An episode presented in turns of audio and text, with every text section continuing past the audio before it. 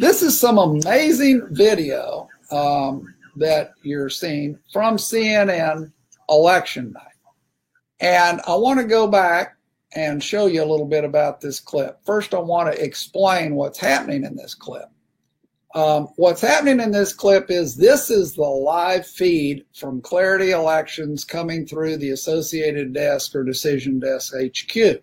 So this is the live feed. You're seeing the database that Clarity has as it gets updated with votes. Okay. And right now, oh, and this little ribbon at the bottom, this is generated by CNN. And they update this a second after they get the update from Clarity up here. So let's just look.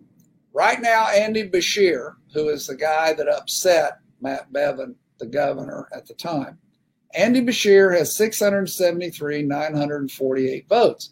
That ties to what the ribbon from CNN says. Same thing with Matt Bevin, 662, 235. So 662, 235.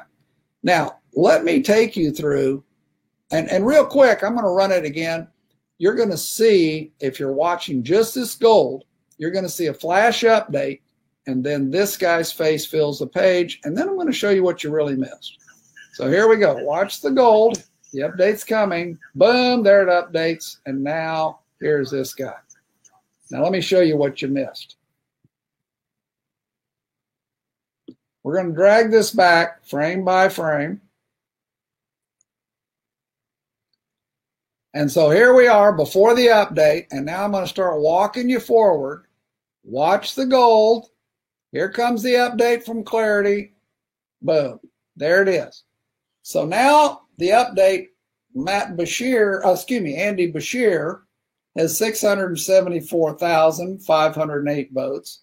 And look down below, Andy Beshear had 673, 948. They haven't had a chance to update the ribbon because this is in split seconds we're looking now. So Andy Beshear has just gained 560 votes. That makes sense. That's what happens as more votes come in, right? Let's look at Matt Bevin. He now has 661, 675. But look down below. He did have 662, 235 at the exact same second that Andy Beshear has gone up 560 votes. Matt Bevin has gone down 560 votes. This is vote switching in the computer. And by the way, between the 560 gain and 560 loss, you have just seen 25% of the loss amount of this race happen in front of your very eyes. Uh, we just heard from John Solomon that the FBI indeed is being diligent, is involved, and we all hope he is exactly right. Uh, your thoughts first about the, the knowledge now that uh, the Justice Department is involved in this uh, review of the election. Well, I'm delighted to hear that. I think there are any number of things they need to investigate, including the likelihood that 3% of the vote total was changed in the pre-election voting ballots that were collected digitally by using the Hammer program and a software program called Scorecard. That would have amounted to a massive change in the vote that would have gone across the country and explains a lot of what we're seeing.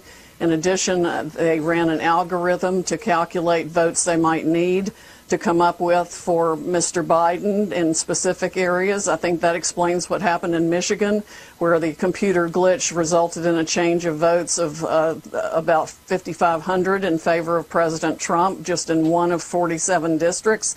All those districts need to be checked for that same, quote, software glitch, end quote, that would change the result in Michigan dramatically.